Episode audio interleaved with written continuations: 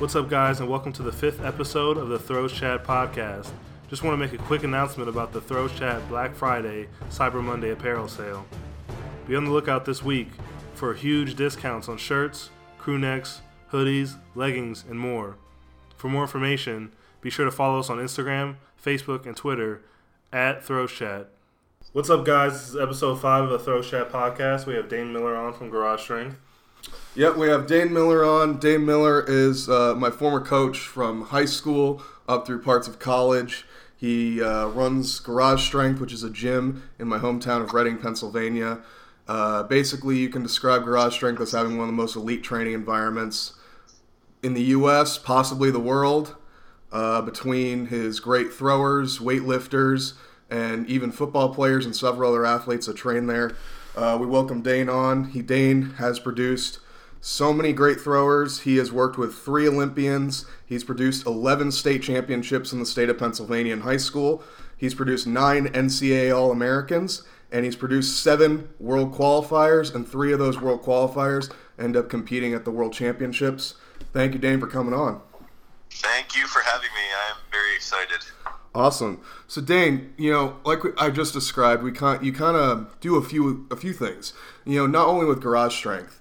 Um, could you describe like some of the other uh, projects you've been working on? Because this isn't your first go around on a podcast. Uh, you actually produce your own podcast, which I have a great time listening to. Can you describe some of the other stuff you're working on?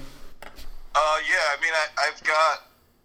Yeah, I, am also owner of Earth Fed Muscle, which is a supplement company where we try and support um, sort of like the non-revenue sports through social media and you know supplying them supplements and stuff like that. Um, I've got another supplement company called Holistic Encapsulations, which uh, we just started a couple months ago. We're sort of in the process of really developing that line. Um, let's see, I got Throws University, which I just started about two months ago or a month ago and that I'm really really excited about because it's sort of leading me down a, a different path from a business perspective with with garage strength as well. And it's just you know along with everything I'm trying to do I, I'm trying to get my brand out there as much as possible from garage strength and and everything that I'm about and who I am and, and trying to develop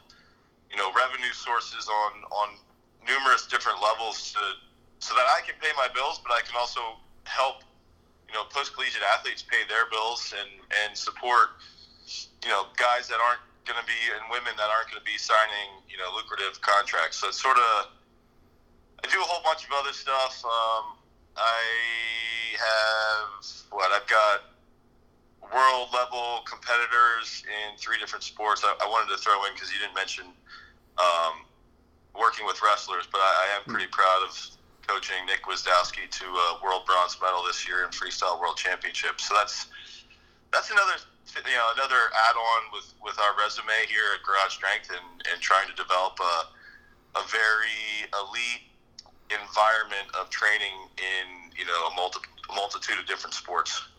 Yeah, so when I started with you, you were pretty much the first ever, you know, real coach I ever had for anything. I would argue.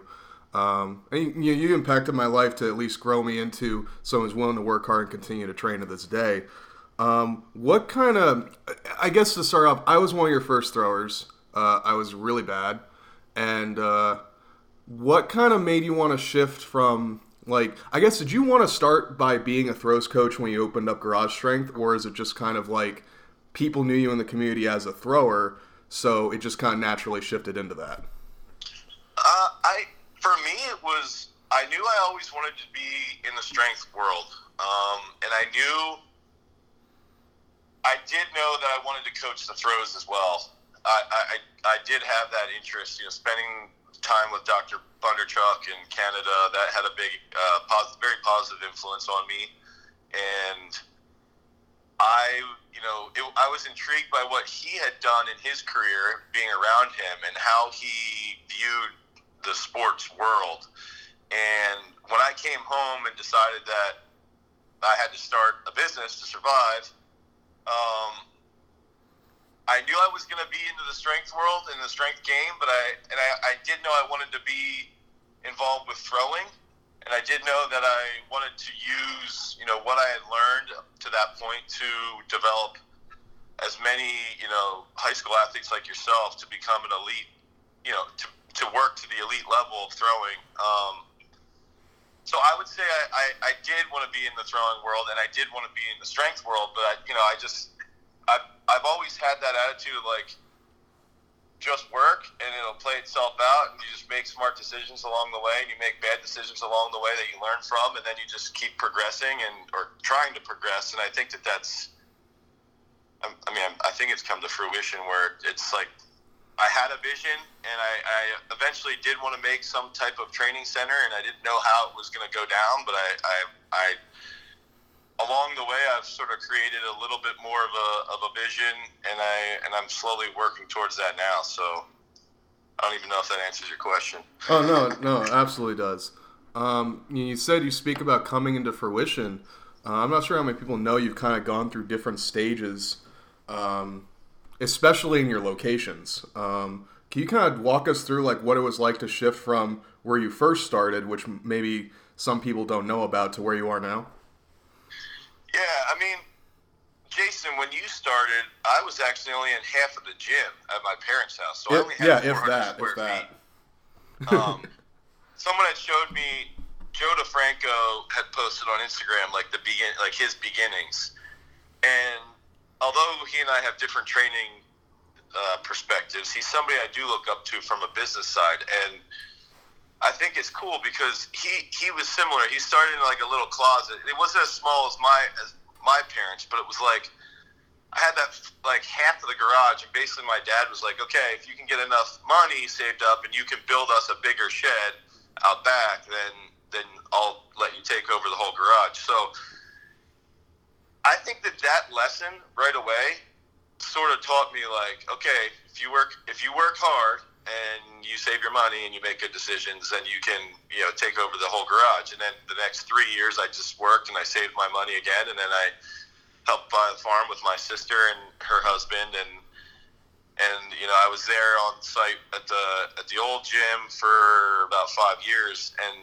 and that's where a lot of the that raw hard work, um, that grinded away environment was really really developed um, and, I, and I would say for me that that developed my attitude even more, but it didn't develop me from a business perspective as well as I probably should have let it. Um, mm. And then, you know, to set up just working into where we're at now, the location that we just moved to last April, where now we're at a 10,000 square foot facility. We've got three different rooms. We've got uh, three shot circles, a discus circle. Um, you know, at last count, we had 17 Olympic weightlifting platforms. So it's sort of like it's it's coming along and it, and it's hard and, and dude, it's not you know it's it's not easy. You know what I'm doing now is like, and that's the thing with having the vlog and having my blog and having my um, podcast and and trying to keep up with the programming and all that and you know trying to become a, a, a really successful entrepreneur while maintaining like I don't want to be like these other guys that that become straight up entrepreneurs and they make really good money and they might train like somebody in the WWE or one guy in the NFL a year. Like I want to be the guy who is super successful from the business side, but is still like guy as far as uh, sports performance is concerned, and that's that's where my vision is now, and I and I'm I want to try and foster that here at this location over the next you know three to five years before we maybe potentially make another move or make another um, other go through another growth period. Really. Yeah, I think I mean, that that's something I really appreciate about is because you know the goal in the end is to make money, support your family, but what I like is you've always wanted to keep that core value of quality. Um, you never wanted to, uh, you know, stray away from yeah, we might have to cut costs here, but at the same time, we need to make sure that our lifters, our throwers, our other athletes, football players, wrestlers, have the best quality training they possibly could have because you, not only for your namesake um, to promote yourself as a brand, but also the thing I liked about training with you was you just the care that you've had for the athletes themselves, and you want them to see uh, do well. Yeah, and I, I think that that I think what's cool with all that stuff is that my level of communication has improved dramatically. I would say over the last like two to three years, and I and I think that that's something that I relate to just understanding the bigger picture of sports and understanding the bigger picture of you know being an entrepreneur as well because I, I see you know help having people as a business owner if I can have an employee the the better I communicate with that employee the better they're going to do their job and the, the better the quality of our product becomes. And I think that that's something that I've taken from being a business owner into into you know the sports world is that even with my coaches, with DJ and Jake and, and Trevor and my wife, is that with Caitlin, is that my expectations I communicate. I'm very upfront with now with what I expect, and I'm very explicit with how I want the process to go down. And I and I think that that's something that I've carried over into my athletes. Is that it's made me you know, I become a better coach because of that. I become a better coach because I, I think a little more analytically. I, I view things critically as far as the technique is concerned. I view things more critically as far as the entire process. And I see what every little cog of the process can do if it's not rolling the way it needs to be rolling. And I think that the fact that I can communicate that pretty well and, and explain my expectations – I think that that's you know that's created a, a good environment for my athletes where they know like the the quality's got to be there with every little thing you know and and they know that I care about it and they know that that's you know that's why I started Earth Fed Muscle because I wanted to make sure my athletes were getting the best supplements and they wouldn't get pop you know from USADA or WADA and that's like that's the same thing with holistic encapsulations it's the same thing with what we're, we're trying to do with Throws U so it's sort of I don't know I, I think that that's just I, I think that has something to do with my upbringing. I also think it just has to do with the fact that I care about my athletes, and I and I care about every single person that walks in that door. I look at them as, a, as somebody that I can make a champion. You know, mm-hmm. I can have a very positive impact on them. So, would you say that you know the because you surround yourself with so many different sports um, regularly, and you have to balance the coaching between throwers to weightlifters to wrestlers to younger kids to you know basically normal people um, that's kind of improved your skills as like uh, just even a throws coach? Yeah, one hundred percent. Is that I I see I see stuff in weightlifting that I didn't see before because of the way I analyze a throw. I see stuff in throwing that I think about and I see feelings. And I know that sounds weird that you can see a feeling, but I can see something and feel it in throwing that is comparable to weightlifting, and I can see something in and, and this this and this is uh, I want to pay this to to Gwiz to Gwiazdowski is that something he's taught me over the last uh, little more than a year that we've been working together is that there's parts of wrestling that are so similar to weightlifting and throwing even in and then there's parts that are completely different but the feeling and the movements and explaining the movements in wrestling have actually helped me, you know, comprehend where I need to take him in the weight room, and then and then intertwining all those, and then and then you know, using my high school football team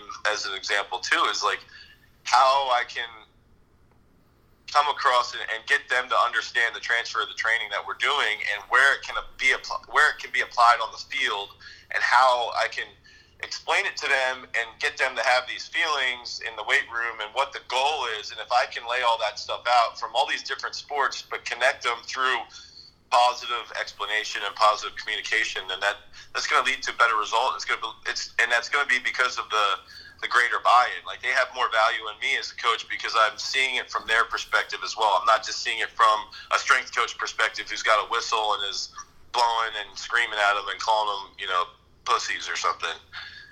I mean, I still do that, but I, I do it a little bit more productively. And uh, just as a quick follow up to that, what would you say is a better pair for throwing between wrestling and football? Because I think the common mantra is that, you know, football athletes usually throw in the off season, but as far as throwers who want to, you know, get some extra work in outside of track and field season, would you say football or wrestling would be a better pair for them? Um, tough. I mean, it depends on the position, and and I mean this this would be geared specifically towards men, obviously, because I feel like there's not as many women football. I mean, there are getting wrestling is getting bigger in the in, for women. So I would actually say wrestling for women is would be excellent just because of body awareness. But it, it's I think if you were in the if you're in the upper weights, I think I think wrestling goes really really well on more than just the physical aspect. So the the, the problem that these the people that say that Myron, the, the problem is is that they see things on the base level. They see it on the surface. They see it as like this, um, you know, oh well, he, you get big, you get strong, you learn how to move something. It football's perfect. But the problem that they're not seeing is that.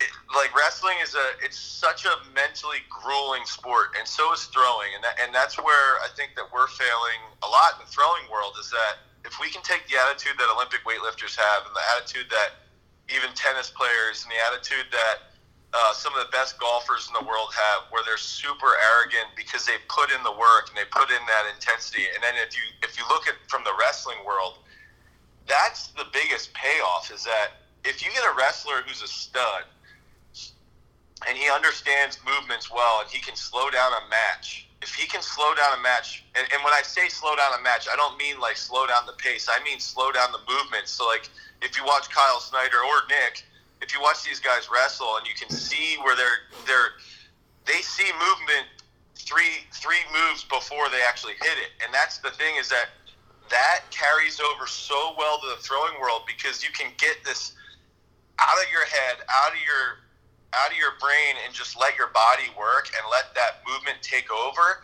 And that mental aspect too of competing as an individual and, and valuing that individual preparation it's so much greater than football. You know a lot of the problems i see with the football guys is that it's easy to hide. There's 22 guys on the field you know so it's like you know 11 on a side and you sit there and you you know you can hide. It's such a it's it, it's so funny because it's always had this tough guy mentality. But but what it is is a lot of it is is like these surface tough guys who are actually giant babies. They can't handle stress. They can't handle. Uh, you know, they're the guys that get out on the mat and there's a spotlight on them and they shrivel up. They're the guys that get on the platform and, and everybody's just watching them and they choke. They're the guys that that get into the shot circle and they start crying about the circles being slippery or the shot slipping off their neck or they you know they're a little stiff. That that's the difference is like wrestlers and and other individual sports they don't give a shit. They're the guys that are going to go out and they're going to compete in any situation that they can. They're going to train in any situation they can and they're going to make the best out of it. So i think you know and i say that mind that Joe Thomas, who's a starting left tackle for the Cleveland Browns and hadn't missed a start in what 13 seasons, he threw with me when we were in the Big Ten together at Wisconsin. I say that, and guys like him are, are different. Like he he did obviously he's done really well in both both sports. There's gonna be good carryover from football, but but at the base of it all, I believe wrestling has a has a higher transfer just because of the mental the mental you know strength it takes to be involved in a sport like that. See, now that's an interesting perspective because when I was listening to your um, podcast that you did with uh, Noah Kennedy White, who was a former discus thrower at uh, Penn, you know, you guys got on the topic of like post collegiate throwing. Do you think that there's like maybe kind of what you're describing that if more people kind of wrestled or at least got in that mindset that maybe because something I've noticed on social media, and you kind of brought this up in your podcast, and I won't, you know, describe any posts or anything like that, but there seems to be a common mindset that of people wanting to complain about training alone and stuff like that, and not having the support that they had in college. Do you think that, you know, that in combination that people are kind of lacking that mental toughness and individuality, and especially independence that you could probably garner in other sports? Yeah. Yeah. Do you want me to? Yeah, go, go into it, man. Go into it. uh, I, dude, the first thought that comes into my head is like, I I sit there and it's, I, I my my vision is myself Dylan Armstrong and, and Jesse Robert's training in late November, early December in Kamloops. The sun was going down at like three o'clock, um, and it was. I remember it being negative fourteen, and you know, throwing a shot that I kept in my car the whole day to keep it warm. And about halfway through, every time I would throw it, it would turn into this giant snowball. And it was me, Dr. B, Jesse, and Dylan, and we were just, you know, going to town, launching stuff. Um, and, you know, what did Dylan do that year? Everybody, oh, that's not ideal. That's not a perfect, you know, facility to be training in, is outside, negative 14, blah, blah, blah. Well, that's not, you know, we're using shots that were just beat to hell and, and not the best. The circle was half frozen. Um, again, it was cold and and we couldn't we could barely see. But what happened? Like Dylan got third at the Olympics. He PR'd. and he's yeah, and he, he PR'd, and he's a twenty he's a twenty two meter shot putter who trained in that environment. And I think that that's the that's the overriding lesson is that even with talking with Dylan and, and his his what the training center had originally been in Kamloops was even significantly worse, and what Dr. B dealt with when he was in uh, the Soviet Union, and and even to an extent of what you know we dealt with throughout the rest of that year. But then at, at my gym, at the original garage, growing you know growing the business there, where we barely had a heat source, we had a wood stove, and the wood stove heated it, and then it would, you know, when the stove would start to dwindle, it would get really cold. And then I'd try and fire it back up again, and it's like, and, and we were throwing outside. Trevor always talks about how we would throw outside, and there'd be throwing into the snow and, and ice and all that. But we had, you know, a lot of really good results from that type of training. And so, like, the thing is, is like, yeah, you're not to get, you're not to get that, that like cushy you know, Division One, rub your back, go to all the therapists that you need to, go to all the sports med that you can have at your fingertips, go to all the the other resources that the university is providing because their football team is absurdly successful. Like, yeah. sorry, that's that's not going to be there, but that's not going to be there for the rest of your life. When you graduate, nobody gives a shit about who you are. Nobody cares. Like you're like you're in the real world, and I and I always say this talking about as a parent, like I want my children to grow up and be people that I would want to employ. So we have to raise each other, you know, raise their kids to be hard nosed and have a really tough work ethic and deal with situations that are stressful. And I think that that's the biggest failure right now that I see in the throwing world. And I think a lot of that has to do with even the professional guys where they're like, oh, well, I can't compete at this meet. Like I can't go to U.S. indoors because blah blah blah. It's like oh well, then they'll sit there and they'll say oh well, Dane, you you were never at that level. I don't give a shit, dude. Like you're you're running. If if you want to sit there and cry about like your how you're not making that much money, like look at stuff from a business side. Like if you're if you really want to make good money as a shot putter, you've got to compete at, at U.S. indoors. You got to compete indoors, and you got to promote yourself, and you got to work extra hard, and you've got to take care of your body yourself because no one cares about you and who you are. Like, and you're the only person other than your family. You're it. So if you wanna if you wanna complain about it, then do something. And that that's the thing I think. Like with Justin and me and Dylan, when we when we trained in Canada, like and Jesse and that that whole group that those years was incredible because you know I moved what 48 hours away for, from a drive. It was 3,000 miles from my parents' house, and I was working till three in the morning, then delivering papers from four to six, then taking a nap, and then going to train. And I still, you know, hit a PR that year. And it's like, because I dealt with it. I dealt with a stressful situation. So I, just think like there's a lot of these post collegiate guys that they're not ready. They don't put that into perspective. They need to sit there and be like, look, like when I'm done, this isn't going to be here. And what am I going to do when it, that support isn't there? They need to prepare and they need to acknowledge that it's going to it's going to be different and have a mechanism in place so that it's a little bit easier and it's a little bit more comfortable of a transition if they actually want to become, you know, a champion thrower. Yeah. So. Yeah, and I can even relate that you know ide- ideology back to myself in recent months. You know, um, basically I've been training on my own the last like two two months, and I don't really train. I don't have a, really a training partner. Unfortunately, Myra and I's schedules don't line up too often.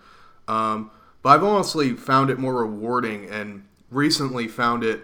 Um, I almost found like a more passion for the sport that I haven't had in a while because I've had to do it on my own. I've had to plan my own lifting sessions when I can go to lift.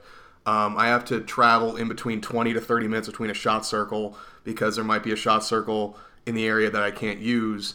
And I have to figure out when I can do these things. But when I find out when I'm able to do it and I get those sessions in, I'm start and I get quality results not only because I'm just throwing, but I have to work on the technique. I have to send video. Like that whole process over the over the course of two months is kind of like made me appreciate the fact that I'm able to even do the sport. And right. I wonder if like that maybe gets lost on people because the way I see it, like I only have probably less than 10 more years for, for me to continue the sport. Whether I'm successful or not at a national, international level, I don't know. Um, but I, I, put, I see it that way that the I, people have such a limited amount of time to be athletes, you know, and also right. be independent from like you know, where you don't have to take care of a family, where you can be on your own and you can make your own decisions and do things when you want to do them. And I almost wonder if that gets lost on people that like there's an appreciation that people just don't have. Yeah, I, I, I mean, absolutely. I think it's just and, and dude, training by yourself, I think, is a very very fast way to learn. Do you really want to do this or not? Because it's yeah. just it, it's it, it's a way to hold yourself accountable and see if you value it as much as you think you do. So it's, it's one of those things that I, I really believe, and maybe you don't you don't even you know what I, what I'll do sometimes. What I think is cool is that when I leave, if I go on a trip, like I was in Tokyo for uh, what eleven days, and I I'll tell my throwers, Rachel and Sam at the time, you know, look, this is what I expect when I'm gone. I want a video every day. I want this. And the thing is, is like they still like that. That's that's big. That's learning. Like, okay, I'm still going to show up on time. I'm still going to do my work prior to the to to the throwing session to prepare and, then get optimal you know results. And, and they're going to hold themselves accountable. And I think that that's that's a huge part. And I, and I not that I want to keep coming back to myself, but I I remember, you know, I didn't throw 60 feet. And I know that that's such a pathetic mark in you know today's throwing world where 18, 30 is cake for everybody. Um, but I didn't throw 60 feet, and I sat there after not throwing for three years. My wife just told me she was pregnant, and I'm like, dude, I got to throw 60 feet. Like, I can't go the rest of my life and tell people that I didn't throw 60 feet. And it's like, what did I do? I would wake up early. I would do some mobility work at my house. I would get warmed up. I would get my, you know, my son would be awake and he'd be playing with me when he was nine to ten months old, and my wife was pumping and, and getting her breast milk ready so that I could feed him throughout that morning. And I would time it so that I could get to the shot circle, and I would make the car super hot in the morning, and I'd uncover the circle, but the car would be super hot so that Lincoln would fall asleep in the back seat, and I would have 35 minutes to get in as many throws as I could. And what did that do? dude, that's not an optimal situation. Mm-hmm. But what's funny is that I PR'd by what 40 centimeters that year, and it's like, okay, so I took that optimal or that poor situation, and I valued the fact that I still had time to throw. I still had time to, to get work done. I still had time to like prepare myself and get it and make it work and make it work with my family and still PR. And that's where it's like dude, but why was that? It was because I was more motivated and I, and I valued, I had a different value on the sport. I have a different outlook on the sport, and I wanted to take advantage of the minimal time that I had left to do that. And that's where these guys that they, you know, they, they go and they train with a world class coach, and then they want to sit there and cry about how, oh, my facilities weren't as good. Like, oh, sorry that you weren't at like a that you were at a multi-million dollar facility and you still weren't that good of a situation. Like, sorry that you know somebody wasn't rubbing your feet before you could warm up or giving you a ventilator, you know, beforehand so that you could actually breathe properly. Like, get out of here with that stuff, dude. It's like everybody's got to deal with crap. Like everybody, and and you want to make that entitled baby excuse, and it's like think think about people in, in different work in different countries. Like, dude, I was in Malaysia and and these guys are training like they have some of the best cyclists in the world. Like Malaysia does. Like they have one of the best cyclists in the world. And the Pel or the, not the Peloton, the um, velodrome was right next to where our, the weightlifting center was. And dude, it was run down. It was complete crap.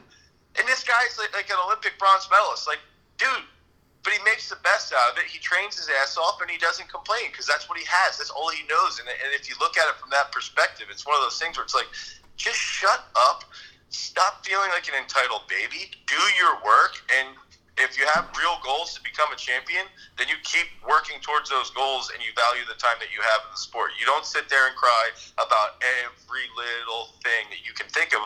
You try and be positive about all the little things that you can think of. Yeah, and that's what I like about, you know, taking it back to you shifting into your new facility.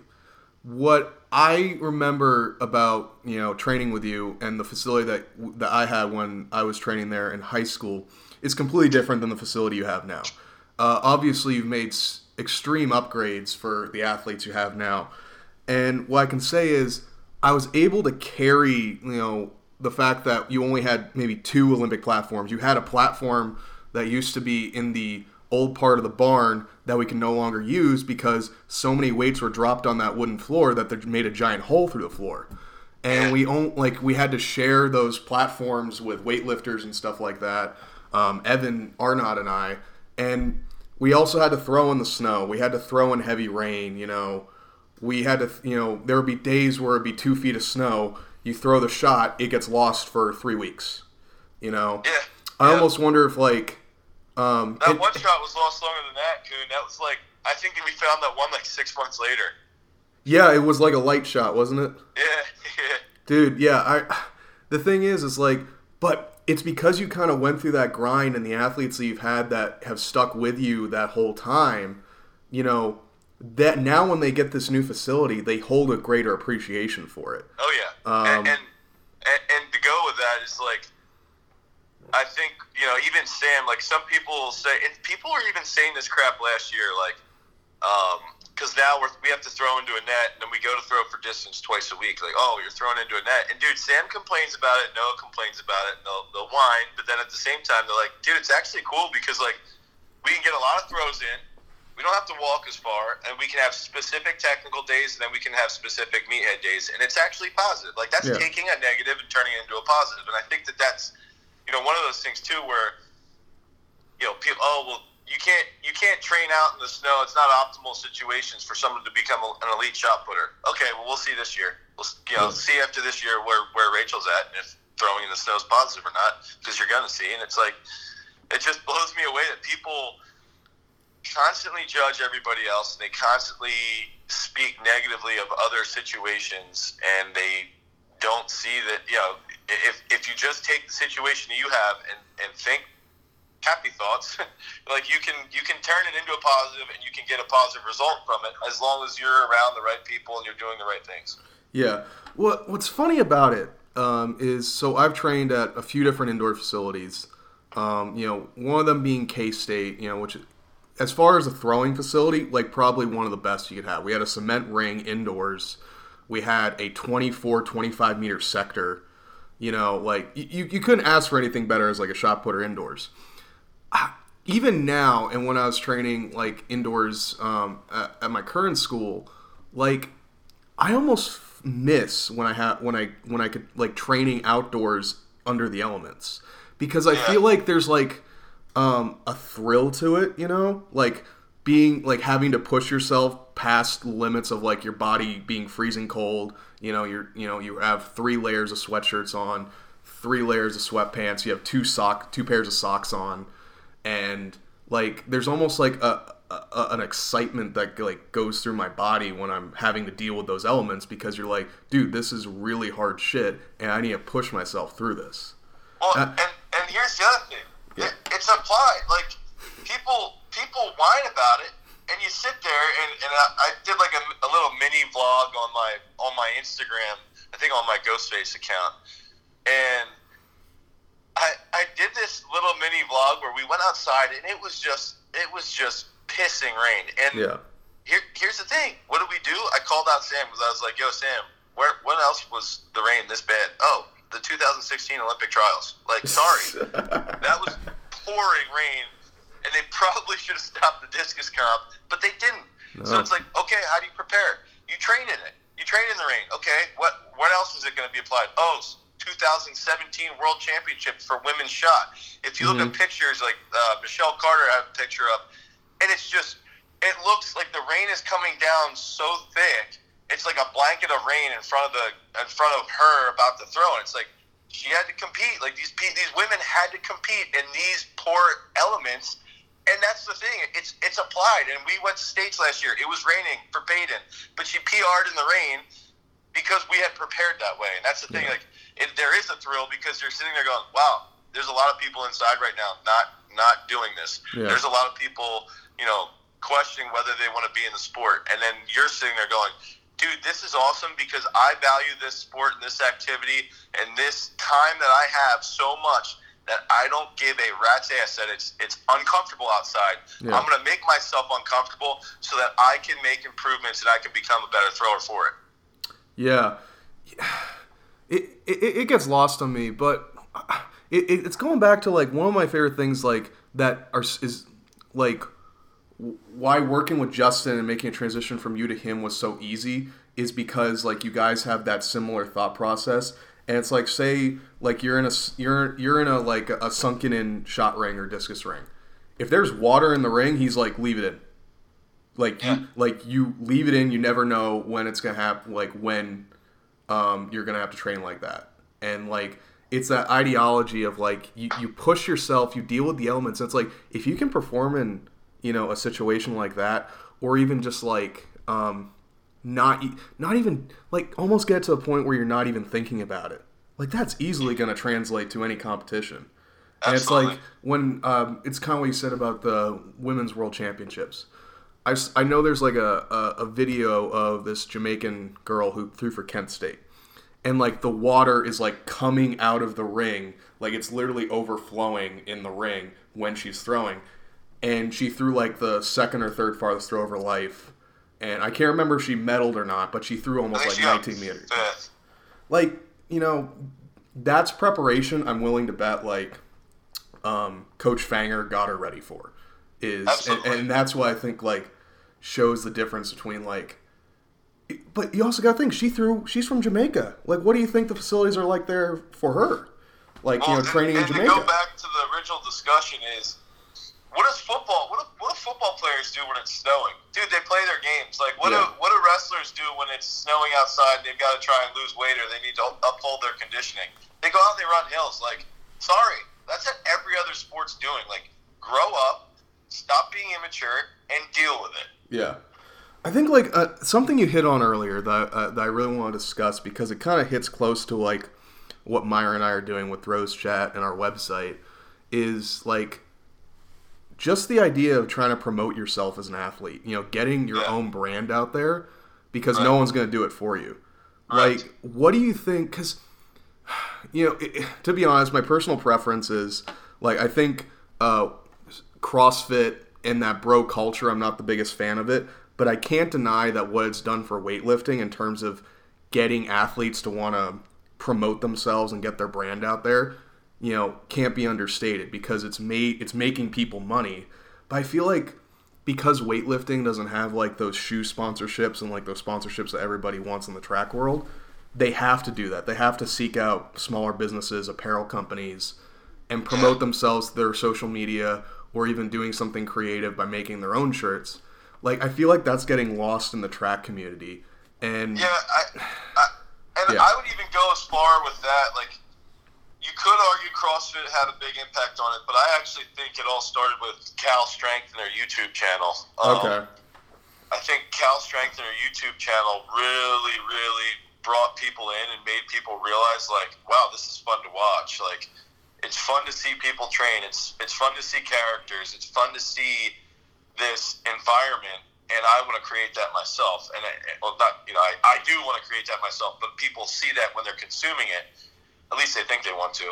Um, and I think that you're absolutely right. And that's one thing that I, I did want to bring up is that I think like real throwers unite is like those those types of accounts are really really cool accounts because they show like um, his, historical throws and stuff like that. And one thing I really like about what you guys are doing with Throws Chat is that you're doing stuff like that, and then you're doing stuff with like the modern throwers, and you're making like really fun, interactive, like cool, almost Bud Speedy. Like I don't, I don't want to offend you in that, but it, it's like Hey, you gotta start somewhere. in a lot of people. Like the thing you guys did with Crouser with with the the hand thing, like, dude, we do that all the time here at the gym, and the fact that you guys like put that up and made that little poll, like, that's a really really creative way to draw people into throwing, and then to remember, like, yo, remember when Crouser did that, and I fell for it. Oh yeah, I'm gonna click this on the poll, and like that's cool shit. Like, dude, that's stuff that draws people in, and then at the same time hitting them with like hey, you know, what is what do you think that this guy can do, or what do you think that guy can do in his throw, or whatever, you know, whatever it is. But it's being creative, Yeah. and it's and it's putting out really cool content that a lot of people will value, and I think that that is the big factor is that everybody wants that shoe deal, and it's so pathetic. It's so freaking sad that like everybody's like the throwing world is just, uh, and, and this is you know not to get on a high horse here, but like my goal is one to completely educate the throwing world on like positive modes of training and uh, sound technique and stuff like that, but also I want to try and change that attitude of the throwing world because I sit there and I see weightlifting and I see wrestling and I see how these typically non-revenue sports are still being successful. And the thing is, everybody's like, "Oh, USATF sucks. USATF sucks. The NCAA sucks." Well, yeah, they suck. They're terrible, dude. They're horrible. but what are you doing to make it better? And that's the thing is like, if you look at if you use these other sports as examples, what did they do? Okay, well they you know they had this business guy who did this, or they had this coach who did that, and then they tried you know they started to promote themselves. They started to be creative. This guy hustled his ass off, and they created their own system, and he was super successful. And then what happened? Oh, you know, using Cal Strength is a good example.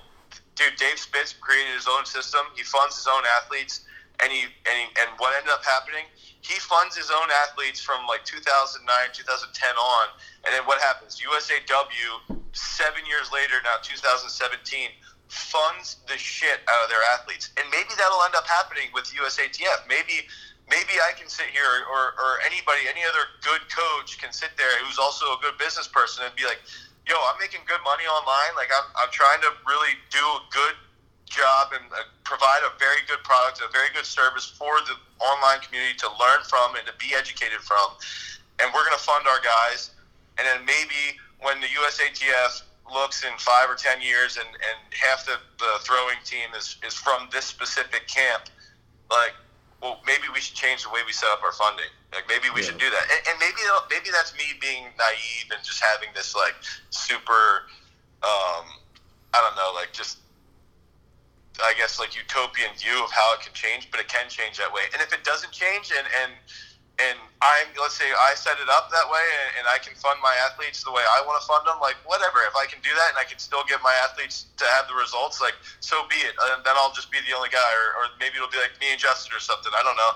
But it's one of those things where it's like if we can if we can teach you know and this is where i got to give coaches like uh, lucas mckay at penn state a, a huge tip of my hat is that lucas came to me and he said what can we do for his javelin thrower what can we do to improve this situation how can we make it the nascar type sponsorship deals and i said to him listen this is this is me speaking from as an owner of Earth Fed Muscle. This is how it happens. This is how we go about everything. This is what we want to see. This is what we want to see on social media. This is what what we want to see with training, and this is what we want to see as far as interaction in his comment section and blah blah blah, all that stuff. Yeah. And what is he doing? He's teaching his kid how to do that. The, the Yeah. javelin thrower, I forget his name. Um, and it, and Nick Nikfar did the same thing with Alex Young. Dane, Mhm. what what what what does this take? And it's like they're they're not sitting there and going, oh boo hoo, Nike didn't sponsor me. Oh boo hoo, Adidas doesn't care. Like wow wow, I'm gonna cry about everything. No, they're be like, all right, if they don't care about me, I'm gonna figure it out. We're gonna make it work. We're gonna improve the situation. And that's where throwing as a sport, it's like we're all a bunch of Eeyores just walk, walking around like, ho hum, I'm going to whine and complain, and I'm not going to do anything to make it better. And that that's the attitude that I want to try and change. Is like, I want the attitude of wrestling to, to carry over to the throwing. I want the attitude of of you know Olympic weightlifting to carry over, and, and I think that I don't know. I'm trying to do that, and it's, it's one of those things where it's, it's funny because like at USA's, Mo gets fourth at USA's, and there was there was two big time coaches that didn't want to shake my hand after Mo got fourth at USA's. Why? I don't. Maybe because I was loud. Maybe because I was happy that she PR'd. Maybe I was happy that she's the underdog and nobody, you know, nobody valued her. Maybe they're maybe they're mad that I had been promoting her and she had been promoting herself, and I had hooked her up with EFM, and, and she and I had been working really well together and we proved to be successful. Like, yeah. And they're just jealous. Like maybe that's it. I don't know, but it's like I want to change that. That attitude shouldn't be there. That sh- that stuff should stop because it's all about progressing the sport and progressing people like Mo that are, dude. They're the underdogs times ten. Like. And, if we can get, if Mo can do what she did last year with a little bit of support, just a little bit, imagine somebody who who is at Sam's level with a little more support. Like these, that's that's the thing that everybody's losing that that the throwing world's losing out on by by being that ho hum I'm gonna complain and not do anything. No, change that attitude, embrace other sports and their attitudes, and learn from what they're doing and try and make that more productive and more positive. And I think, dude, going back, you know, using using um, channels like throw like you guys with throws chat that's that's where it's at like that's where it, you can you can attract other people and you can get them to understand like what it takes to get to the top. They see what it takes to get there because they, they see your posts. But then they also learn like, okay, this is a long-term endeavor. This is a long-term buy-in, and this is what it takes. And that's it's educating that community that this isn't easy, but it still can be done, and we can make it better by doing X, Y, and Z. And that's that's that's where I do think that throwing does absolutely need to needs to step it up. All right, that wraps up part one of the fifth episode of the Throw Chat podcast. Now, coming up on December 16th and 17th is the Grand Valley State University Big Throws Clinic. Jason, tell us a little bit about what throwers can expect from the clinic. Throwers can expect from the clinic uh, three of the best throws coaches in the United States, and Dane Miller from Garage Strength, Justin Rodhe of Rodhe Sport, and Sean Denard, who's also the coach at Grand Valley State. There'll be classroom lectures, learn by doing sessions, and a weightlifting seminar hosted by Dane Miller. We'll also be hosting three throws competitions, one of which is a first ever indoor whammer competition, an over underweight shot put competition, and the third annual Indoor U.S. National Discus Championship, where over five 60 meter discus throwers shall be competing. Throwers who register for the GVSU Big Throws Clinic under the referral code Rodhe Sport will receive a free four week special strength program designed for shot and discus throwers. Along with that, Rodhe Sport will be offering huge discounts on shot put gloves, lifting straps, apparel, and wrist wraps. For more information, visit throwschat.com and click on the Throws Clinic tab.